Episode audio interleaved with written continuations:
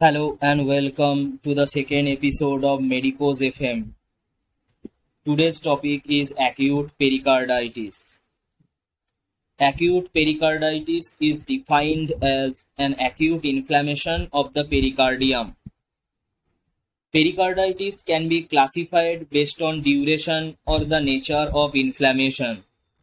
Based on duration, pericarditis can be acute pericarditis where the duration is less than 6 weeks.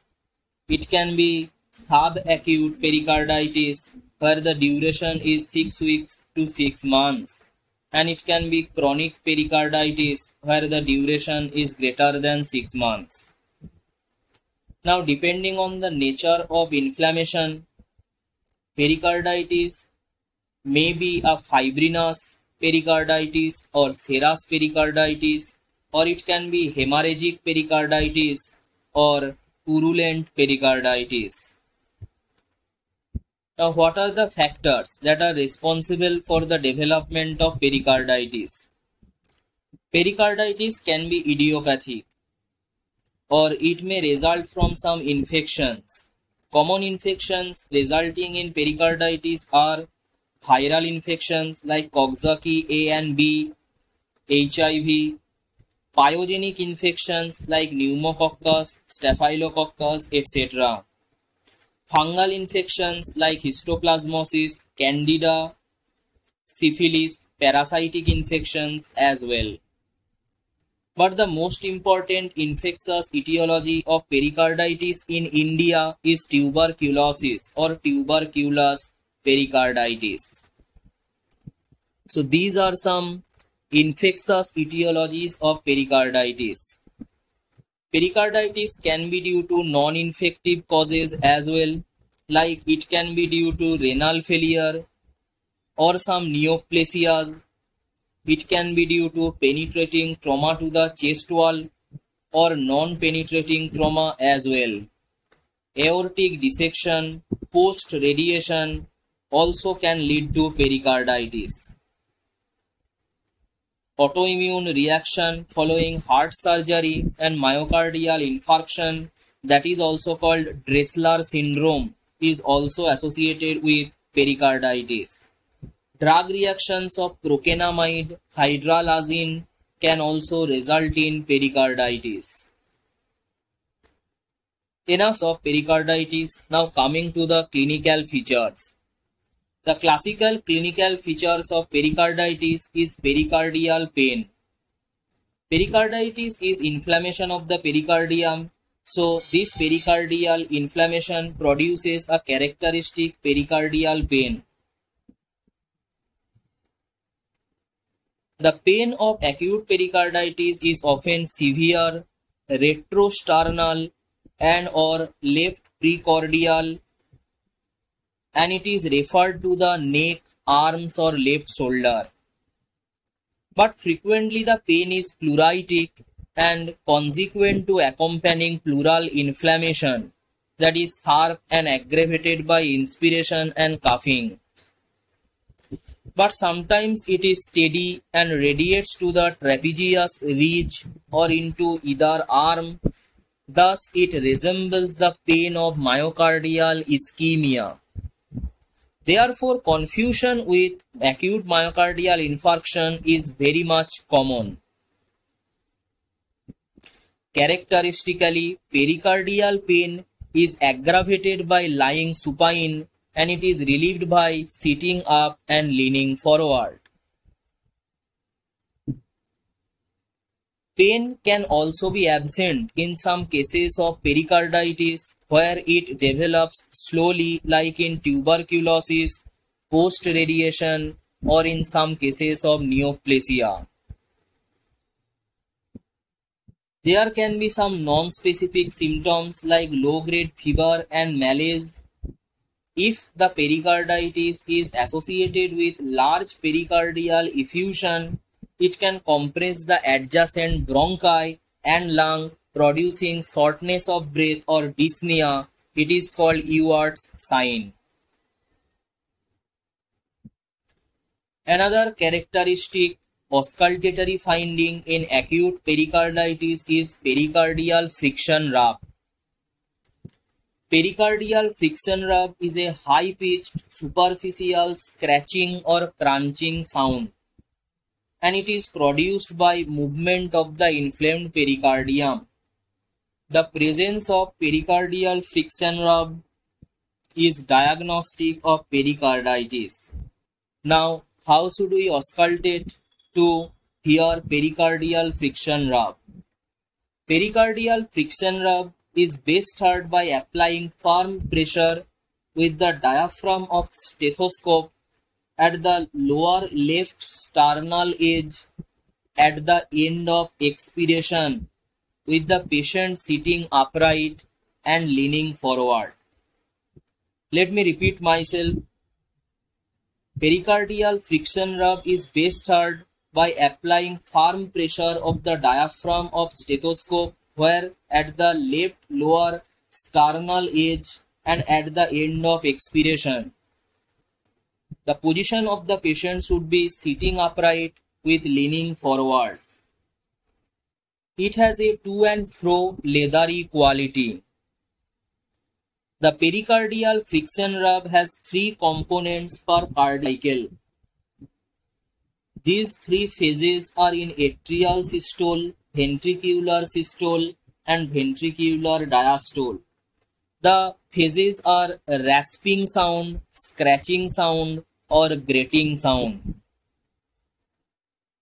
Coming to the other features, it can be associated with pulsus paradoxus, that is weakness or disappearance of arterial pulse during inspiration.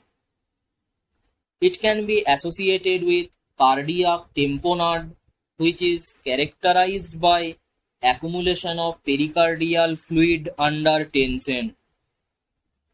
It can also be associated with constrictive pericarditis as well. Now coming to the investigations to diagnose acute pericarditis. Blood picture shows leukocytosis in bacterial pericarditis and lymphocytosis in viral pericarditis and raised ESR.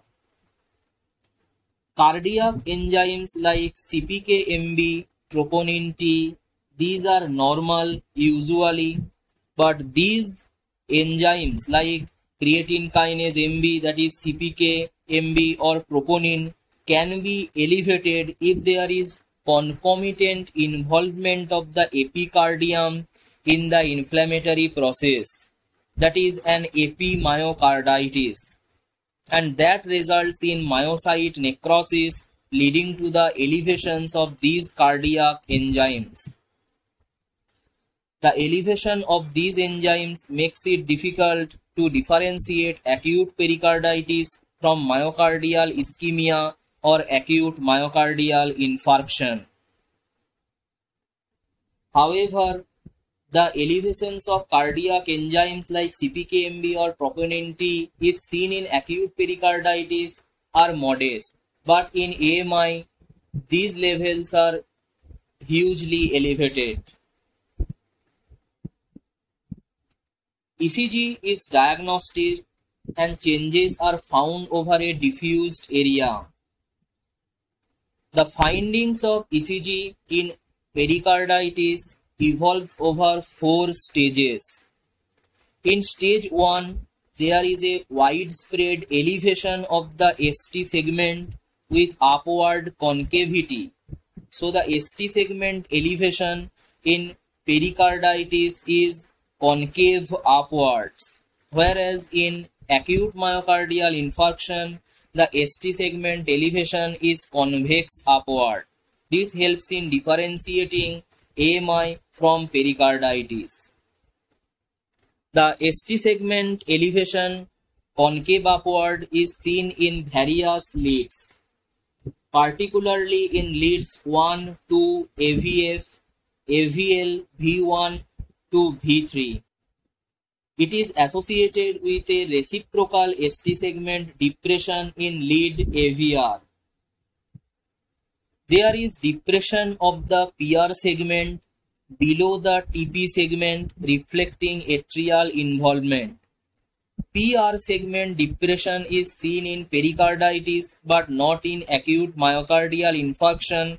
So this also helps to differentiate pericarditis from AMI. Now after several days, the ST segments return to normal that is stage 2. Only then or even later the T waves become inverted that is stage 3. So in stage 1 ST segment elevation is seen, stage 2 ST segment normalizes and in stage 3 the T wave inversion occurs. So it is clear that T wave inversion and ST segment elevation do not coexist in case of pericarditis. But in acute myocardial infarction, both ST segment elevation and T wave inversion coexist. Weeks or months after the onset of acute pericarditis, the ECG returns to normal, that is stage 4. The QRS complexes are usually normal in acute pericarditis unless the acute pericarditis is associated with a large pericardial effusion which can lead to electrical alternans. Electrical alternans is characterized by alteration of QRS amplitude or axis between beats. As the heart is floating with a to and fro motion within the fluid filled pericardium due to pericardial effusion. But if the acute pericarditis is not associated with effusion, this electrical alternans is not seen. From the above discussion of ECG findings, we can clearly say that acute pericarditis can be differentiated from acute ST elevation MI that is STEMI using the ECG findings. To revise, in acute pericarditis, the shape of ST segment elevation will be concave upward. In STEMI, it will be convex upward. There will be reciprocal ST segment changes in STEMI, not in acute pericarditis. The location of ST segment changes will be specific depending on the coronary artery involvement in acute ST segment elevation MI, but in acute pericarditis the changes will be diffuse. Q waves that represents myocardial cell death will be present in STEMI but not in acute pericarditis.